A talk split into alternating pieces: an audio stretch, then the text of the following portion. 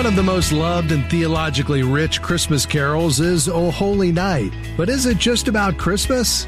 I am Rob West. The third stanza of that carol boldly proclaims, Chain shall he break, for the slave is our brother, and in his name all oppression shall cease. Today I'll talk with Rachel McDonough about how investing relates to this verse and how you can be a part of it. Then it's on to your calls at 800 525 7000. This is MoneyWise Live, biblical wisdom for your financial decisions.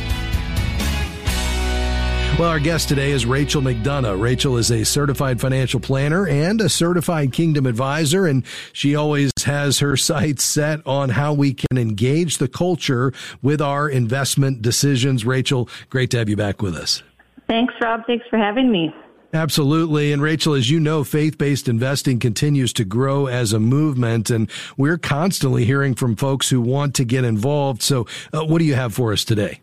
Well, I'd like to talk for a few minutes today about the connection between slavery and our investing. Hmm. Now, when people hear Oh Holy Night, of course, they don't typically think about uh, slavery for very long, just that one line, and they definitely don't think about investing.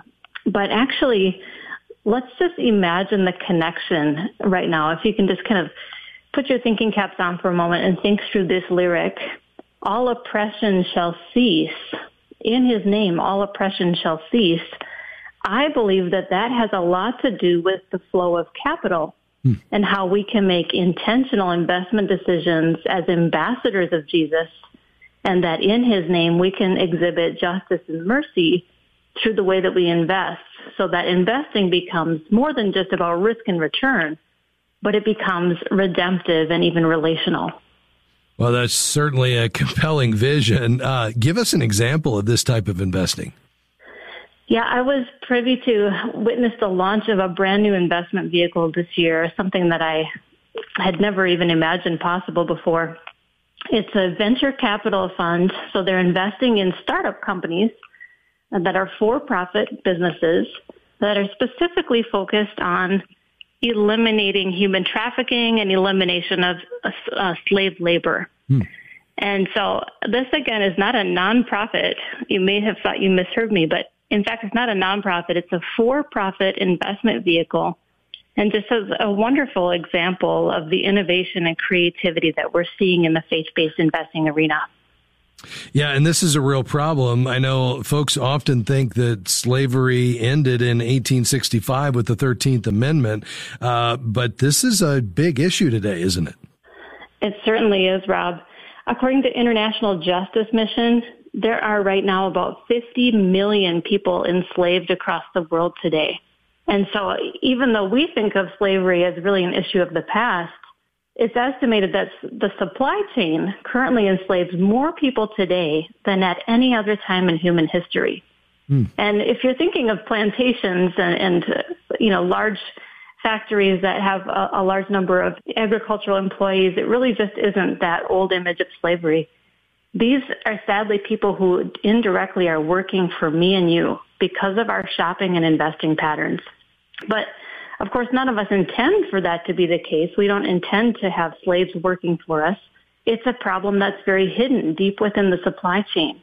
So when we purchase normal everyday items from reputable brands that we know and love, or when we invest in those same companies, we may be inadvertently benefiting from forced labor or even child labor. Wow. Yeah. And most people have no idea this is going on. You mentioned the supply chain of products we may be buying today. What types of industries are we talking about, Rachel?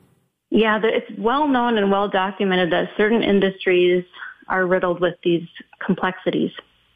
For example, the coffee, chocolate, seafood, and textile industries are all known for having slave labor issues deep in their supply chain. So imagine for me uh, just a moment a, farm in West Africa where they're growing coffee. And instead of seeing, you know, the typical workforce, the people actually out there picking coffee beans could be young children forced to work long hours and be exposed to toxic pesticides. And, you know, coffee is something, I don't know about you, but something that I'd like to keep in my diet. Yes. So we have to work through these issues as investors and as consumers.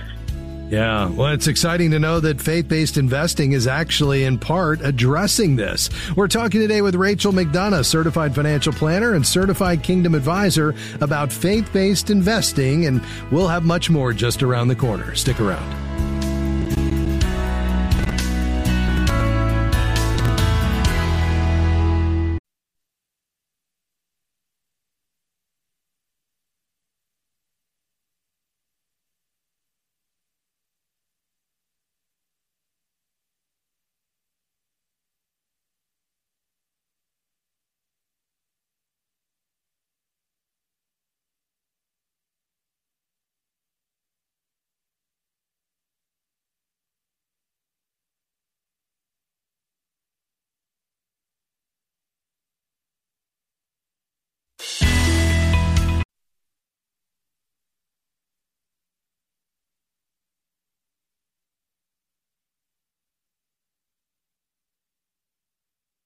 Market. It's a huge problem today. As Rachel said before the break, according to IJM, more than 50 million people around the globe uh, are estimated to be enslaved more than any time in human history. And Rachel, you were sharing some of the industries where this slave labor is involved. And you mentioned chocolate and coffee. Those certainly hit close to home. Uh, why is this such an important part of their business model?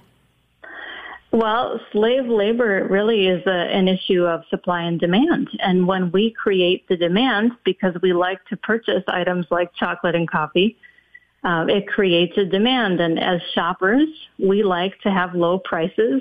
One of the things that keeps prices low is slave labor. When you have dirt cheap labor, uh, you're able to have a very competitively priced item on the shelf for a shopper to look at. Yeah. And the same happens for investors, right? So if we kind of take our shopper uh, role and switch to the investor role, when we're investing, low prices mean higher profit margins.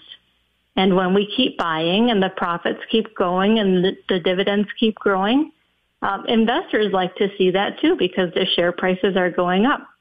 And so inadvertently, without knowing or, or having any uh, intentional of malice, the attractiveness of these companies that have inexpensive labor, it just looks really good to portfolio managers and to investors who are unaware of the underlying issues. So either way, whether as shoppers or investors, you know, that slave labor keeps the cost of goods low, drives up profitability, which we like as consumers and investors. And so it's it's really this win-lose supply and demand economic system. Yes. Where we're unknowingly creating demand and criminal middlemen are providing the supply of cheap slave labor. Well, we need to shine a light on it as you're doing today because, as we said, most consumers have no idea this is going on in the supply chain of many of the products they're buying. Of course, many of our listeners, Rachel, give to nonprofits, and uh, those are on the front lines in many cases of battling to end slavery. But uh, you make the point that really that's not going to get it done with donations alone, is it? That's right. And donations are an important place to start. But if we really want to see change, we have to change the way we shop and the way we invest. Human traffickers are 100% in it for the money. Human trafficking is extremely profitable business. The International Labor Organization estimates profits of $150 billion per year as of 2020. And this criminal industry, of course, has only grown since then. So until the profit dries up and the money changes direction, this activity is going to continue. Hmm. So it's about changing our buying habits, but also our investing. So let's get specific, Rachel. What can Christians do about this? Yeah, on the shopping side, I have to be the first to admit that I'm really still learning, uh, and it's it's important for us to continue sort of learning and researching and wrestling with these issues. But on the investing side, I have good news there really are clear, actionable solutions on the investing side. The databases already exist that track information about um, labor conditions and, and supply chains. And so, you know, I've heard people argue that it's not really perfect. We can't, of course, 100% guarantee that there's no profit coming from exploitation, but let's focus on the fact that there are these resources available and there is something that we can do about it. So while change can be uncomfortable and inconvenient, if we're willing to learn and research and understand the different options that are already out there, uh, once the portfolios get updated, it takes very little effort to maintain. Mm. And there are also some wonderful low cost options that are available. So if we can care enough to slow down, learn about the options, then that's really a positive way for us to show love to our exploited neighbors across the world by changing how we invest. Yeah, and at the end of the day, Rachel, these faith-based investing companies are intentionally choosing companies to invest in that are creating value for their shareholders, but also uh, where the supply chain does not include any of this forced labor. And I would imagine as capital is directed away from the companies that are using the forced labor, that's going to get their attention over time, right? It certainly does. We saw that happen in South Africa with taking down apartheid it was really investors who caused a tremendous amount of change to come. Mm. So in our practice, we encourage all of our clients to align their investments with their values. And freedom is, of course, one of the top values for many of our clients. The thing is, Rob, the investment approach for each investor depends on several factors. So there's not really a one size fits all type of solution, but their preferences for risk, their need for liquidity, and the amount that they want to invest will determine the right style of investing for that client. Hmm. So just as an example, the venture fund that I mentioned earlier is really only available to accredited investors who have, the simplified definition would just be they have around a million plus to invest. But there are also direct indexing type of solutions where investors can choose from a menu of both positive and negative screens, meaning things they want taken out or added into their portfolio. And those are typically available for investors with $250,000. And then there are also mutual funds and ETF investments that are ethically screened. And those are available to investors of literally any size. Hmm. Yeah, that's really great. Well, Rachel, we began this discussion today with a Christmas carol. So during this season and heading into the new year, perhaps it's a great time to reassess our investments, isn't it? It is. And especially when there's some market volatility like we've been seeing, there are often tax savvy moves that an investor can make before year end to take advantage of harvesting some of the tax losses out of their current investments that might be down and then at the same time repositioning into a portfolio that aligns with their values and helps to eradicate slavery. Mm, I love that. Well, we're about out of time, Rachel. I'd love for you to just tie a bow on this to continue our Christmas theme, and maybe you can sum it up for us. I'd love to. I, would say in closing that even though slavery is highly profitable, it's obviously not the kind of profit we want. And when we join forces with heaven and with our Christian brothers and sisters around the world, we can help to break chains and cause oppression to cease. Mm. I just want to close with reading from Isaiah 61 1. The Spirit of the Sovereign Lord is on me because the Lord has anointed me to proclaim good news for the poor. He has sent me to bind up the brokenhearted, to proclaim freedom for the captives and release from darkness for the prisoners. Mm. Rachel, I bet this is a brand new idea for many of our listeners and an exciting one too. And I know you're excited about where this movement is headed in the future, aren't you? I sure am, Rob. Thank you so much for allowing me to share. Absolutely. We appreciate you joining us today. Well, certified financial planner and certified kingdom advisor Rachel McDonough has been our guest today. You can learn more about Rachel at Wealth SQ.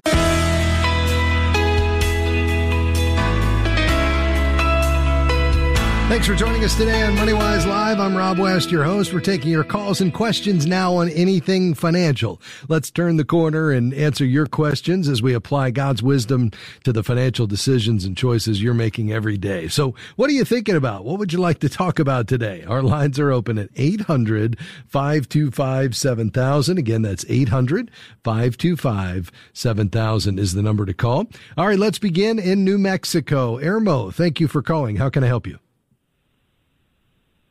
Yes. Um, my broker introduced me to a product, investment product.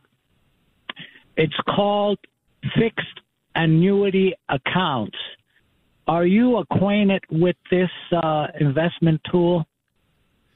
So I know what a fixed annuity is. I'm not sure about the um, distinction on account. Um, is there something okay. specific there? Okay. The short term is called fixed accounts. It works like a CD, except this gives you greater gain than a CD. Uh, when okay. I opened this one up back in July, the going rate was 4.15%. percent mm-hmm. So I went ahead and opened it up with 75,000 at that going rate. It's a fixed rate. The yield is compounded monthly. Yeah. Yeah. And then a couple of weeks ago, I went to see him just to get a feel how is it doing? Yeah. He looked it up and he said, okay, in four months' time, it gained $1,026. And when you do the math, it pretty much averages out to about $250 a month plus change. And I'm thinking, this sounds like it, it works good. Well, what is the yield and on it currently? For five years. Excuse me.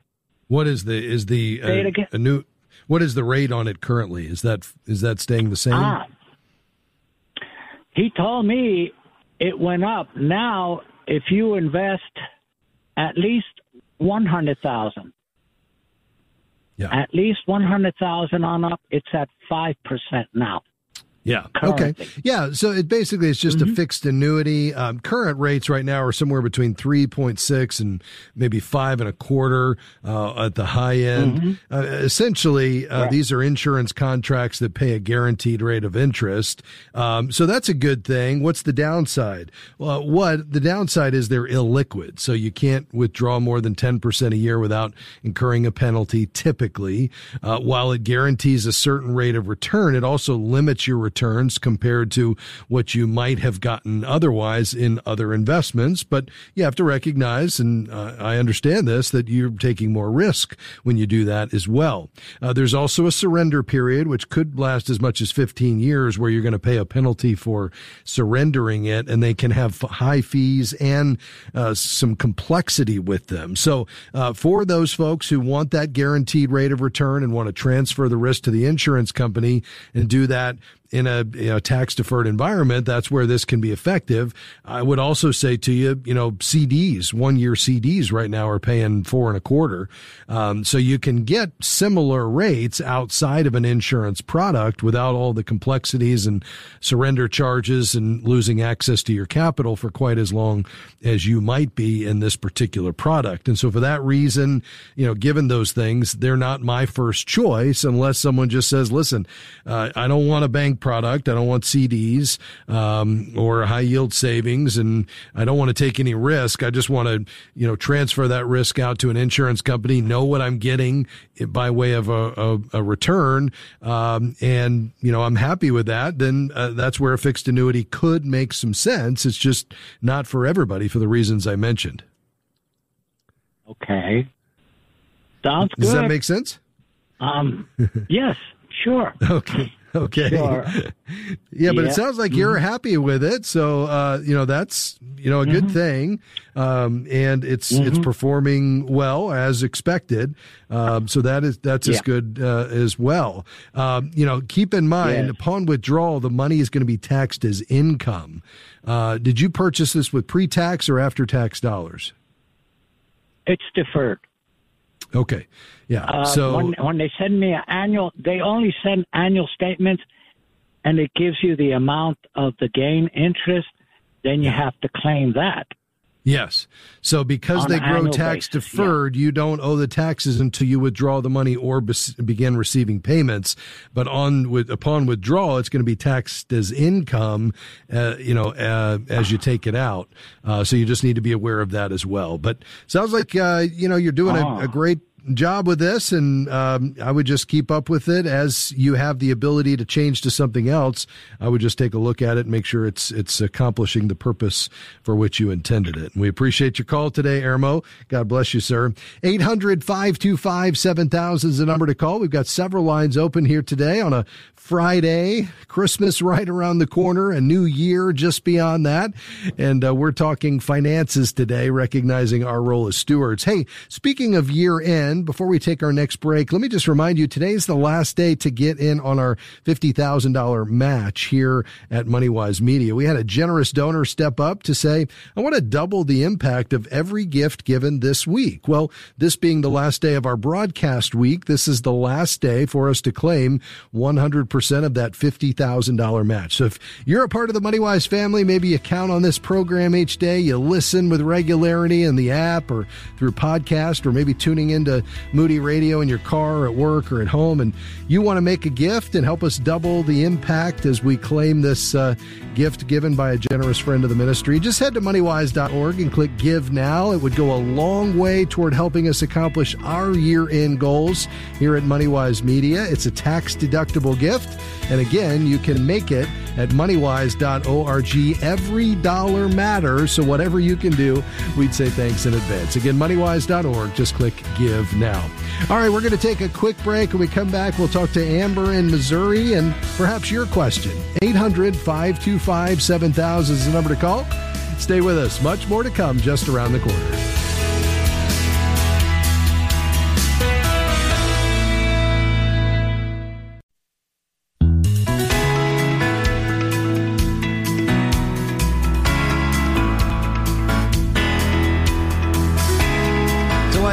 Us today on MoneyWise Live. I'm Rob West, your host. 800 525 7000 is the number to call.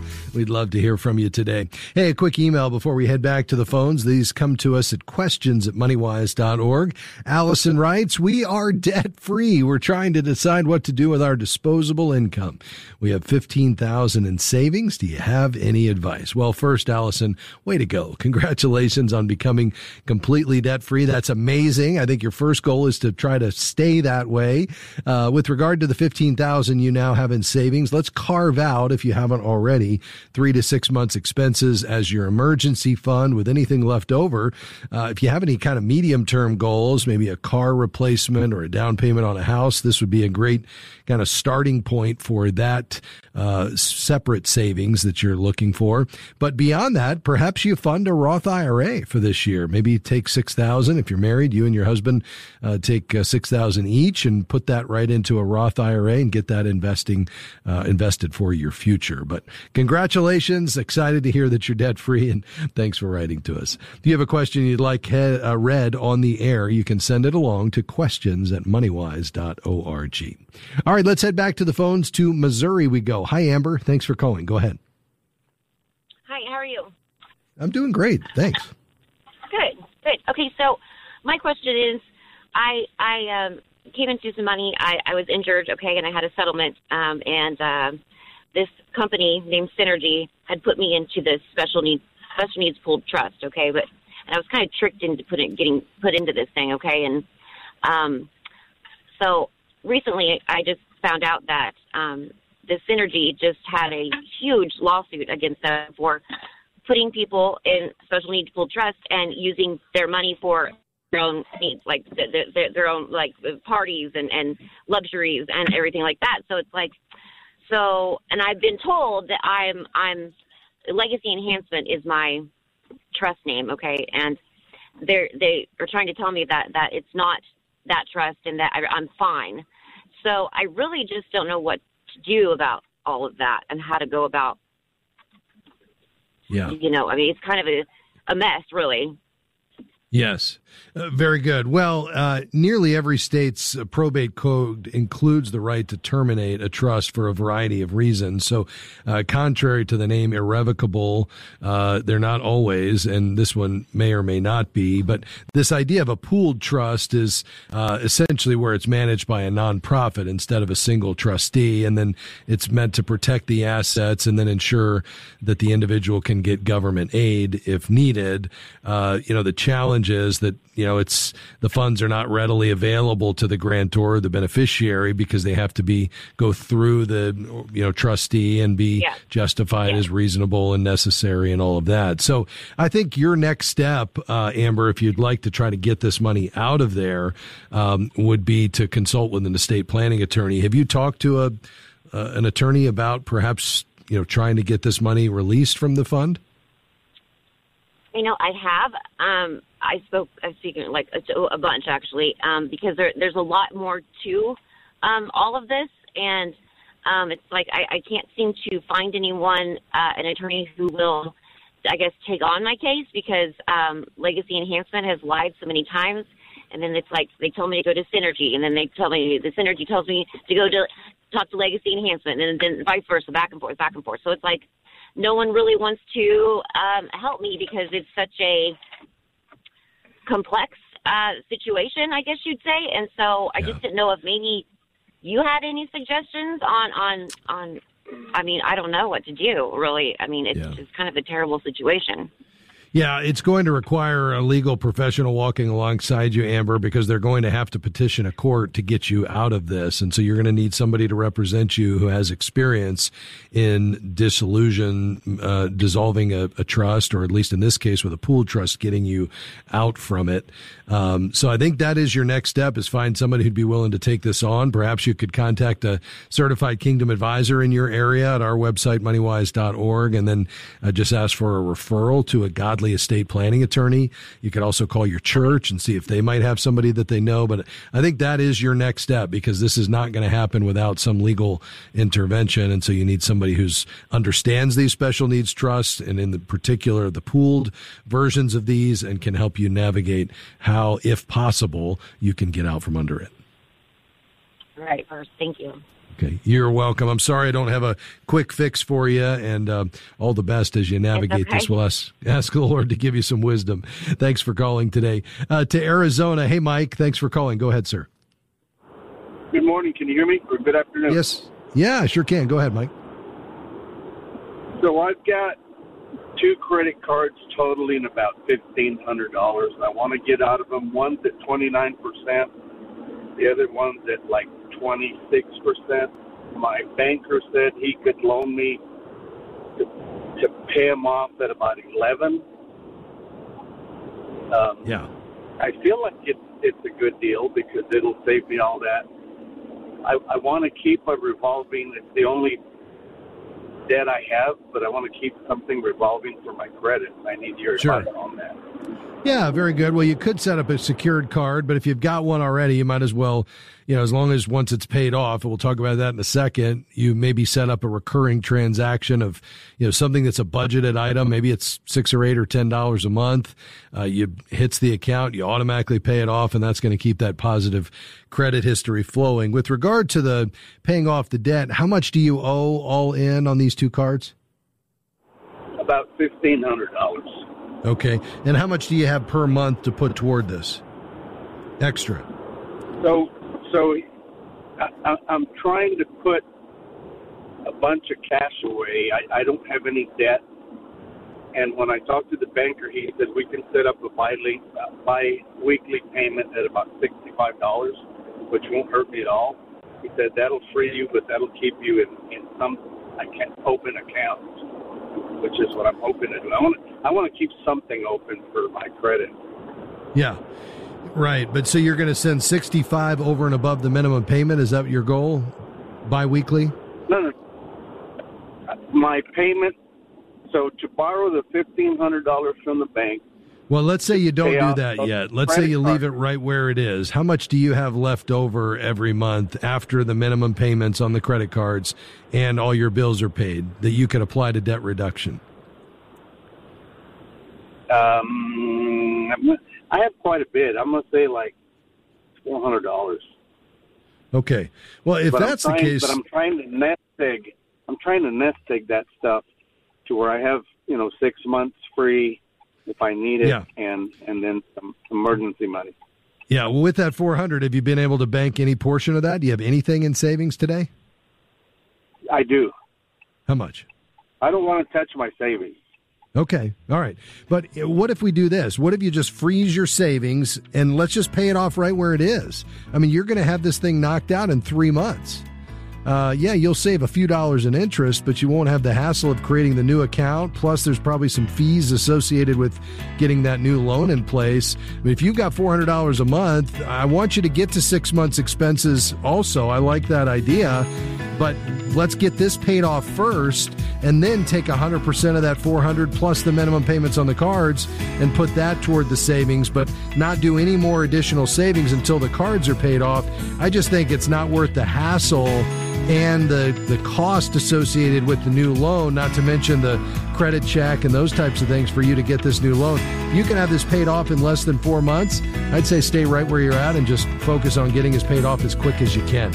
Uh, let's talk a little bit more off the air, and we'll be right back. Stay with us.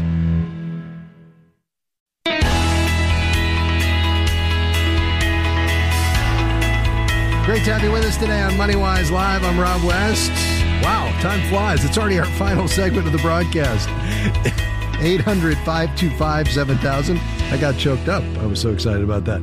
And thanks for being along with us today. Hey, it's uh, Friday, which means our good friend Jerry Boyer joins us. Uh, Jerry is president of Boyer Research. He's uh, an author. He's also a columnist at the Christian Post, and he uh, joins us each Friday to weigh in on the markets and the economy, uh, really looking at the news of the day through a biblical lens. And uh, there's always news to react to. So, right this time of year, especially with the Fed action and inflation and the markets. And so in just a few minutes, we'll be uh, talking to Jerry and get his perspective on everything that's going on. But in the meantime, let's head back to the phones to Canton, Ohio. Hi, John. Thanks for calling, sir. Go right ahead. Hey, yes, uh, this is John and Arthur. Thank you for taking my call. Sure. Okay, the uh, I um, my question is that uh, we have some land that we've owned for about 40 years. Uh, originally bought for about 25,000 and sold this year for 200, approximately 250,000. After expenses and, and, you know, the real estate fees, you know, there might be $220,000 as capital gains. Now yeah. I input that in a in a uh, like an app, and it looks like we're going to have something uh, taxes owed between the federal and the state in Ohio. Uh, my question is: Is there any better thing to do with this? I know uh, I don't even know if they have Starker exchanges anymore. It's too late for that. Is there anything else better to do with this money? And and the other question is that we have part of this too is that we have a, a rental property and our own personal home. You might own, own about sixty thousand. Should we take this money and pay that off, or what would you suggest if you have 220,000 sitting in the bank? Yeah.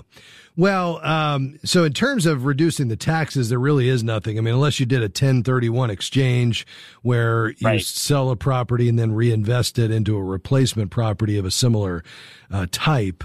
Uh, but it doesn't sound like you're looking to do that. The only other option would have been prior to the sale. You could have put a portion of it in a donor advised fund if you wanted to give some of it away, and then that portion wouldn't have been subject to the capital gains. But at this point, you're just going to have to pay those gains, and then with what's left, um, tell me your options. Did you say you have a mortgage on two properties? Yes, there's a mortgage on a rental property, and there's a mortgage on a person a, a personal home which is about uh, I would say a total of maybe sixty to seventy thousand. Okay, so you owe sixty to seventy on your primary residence. That's probably on both of them properties. Oh, okay. So altogether, the the two mortgages are no more than seventy thousand, roughly. Right. Okay. Yeah, I mean, that seems like a no brainer. You could just wipe those out and be completely debt free. Uh, apart from that, did you have any giving goals or any other goals? Are you wanting to try to invest this for the future or what were you considering? Only, only to money wise.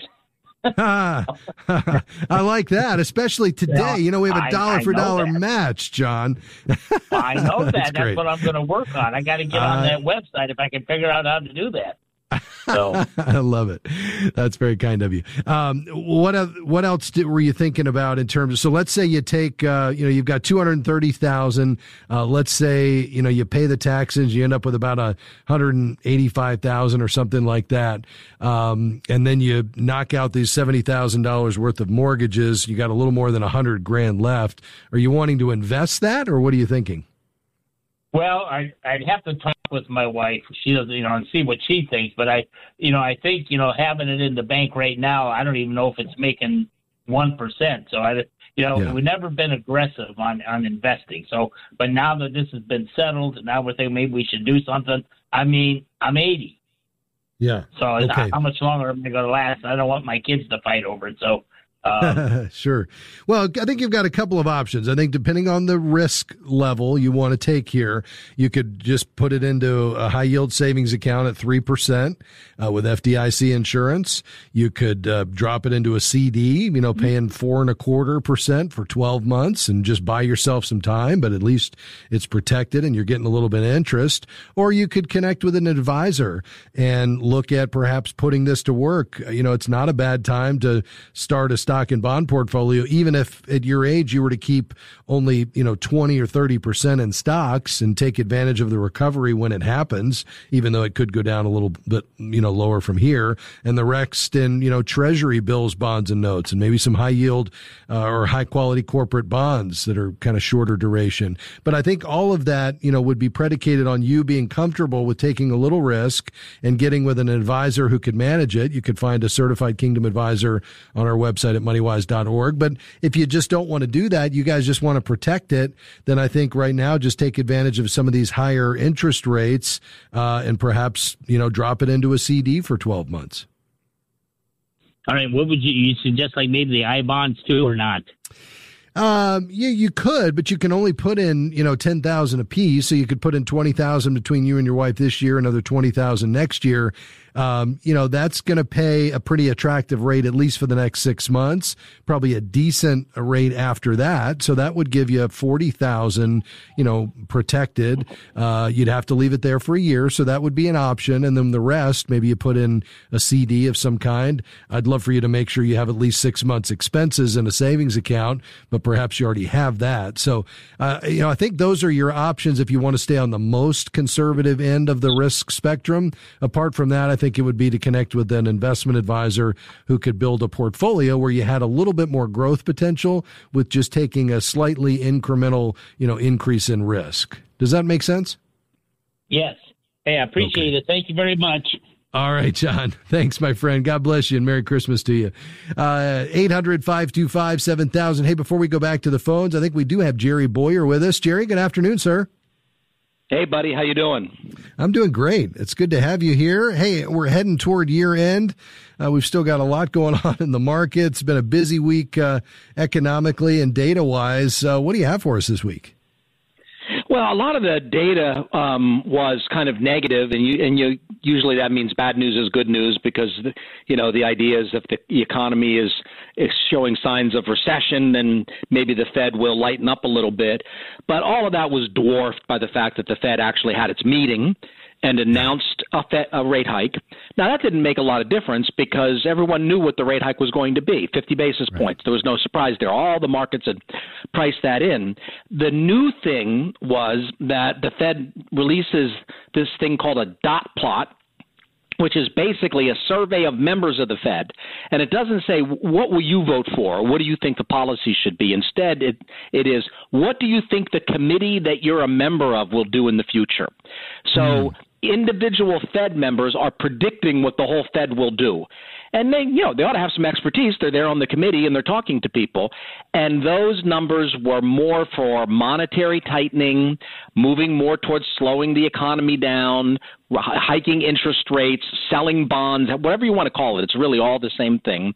So hawkishness, um, and so that really drove markets. The idea is the central bank is willing to risk a recession. I just saw um, the Fed chair, uh, Fed member from Cleveland, uh, Mester, uh, um, on Bloomberg just a few minutes ago, and it's very clear they know that they may well be triggering a recession. They are intentionally slowing down the economy because their Keynesian economic system thinks that growth is inflationary and the way to fight inflation is to slow down the economy. Of course, that's nonsense. 4,000 years of economic knowledge knows that growth helps fight inflation, right? If you have too much money chasing too few goods, then you want more goods. More goods makes the price of things drop. But we've got a, you know, because of the worldview shift in the 20th century away from classical economics, which I think was grounded in a biblical worldview, towards the quote new economics, which is grounded more in manipulation. Um, they think that. So they are intentionally, um, this is not me interpreting. They yeah. know they're putting pain on. They're going to try to raise the unemployment rate so that we don't have as much bargaining power as employees because they think that's the way to stop inflation. And how do the markets react? Exactly the way you'd expect. The Fed hmm. funds futures went up. They said, okay, you're telling us what you're going to do. We believe you. We think you're going to hike more. Um, stocks sold off. We saw that. Stocks sold off more than bonds. That's a classic anti growth trade. And the riskier bonds sold off more than the not so risky bonds. Um, and the riskier stocks you know, like cyclicals sold off more than the safer stocks like utilities or healthcare. All the trades were anti growth. So basically, the market said to the Fed, okay, we hear you you're you're you know steering us towards a recession because you think that's how you have to fight inflation. We're taking you seriously, and the markets pretty much all the trades were consistent with that premise.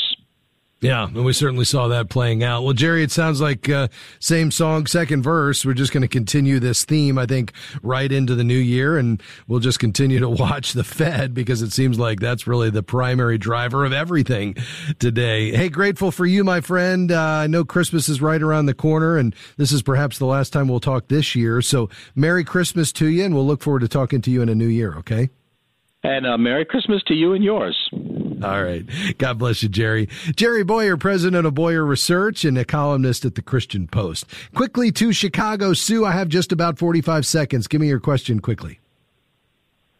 Okay. Um, for those of us who are sort of 60 plus, we're used to getting bank statements and paper yeah. in the mail. So online banking, bill paying, direct deposit, online savings is, you know, uh, a little daunting or yeah. we have fears about it. Can you either give encouragements or cautions? Uh, yeah, I can. I, I think there's a way to do this responsibly. You're never going to be completely insulated, but here's a few tips. Don't open mail from strangers, whether that's a phone call, a letter, or an email. Don't click on any links. Make sure your device is up to date. Use two factor authentication. Uh, you can read about that online and don't use public Wi Fi. I think if you use those things, you'll be headed in the right direction. I wish I had more time for you, Sue, but appreciate your call today. God bless you. Hey, thanks for joining us today. MoneyWise Live is a partnership between Moody Radio and MoneyWise Media. Thank you to Courtney and Jim. We're grateful for uh, you being here as well. Tahira as well.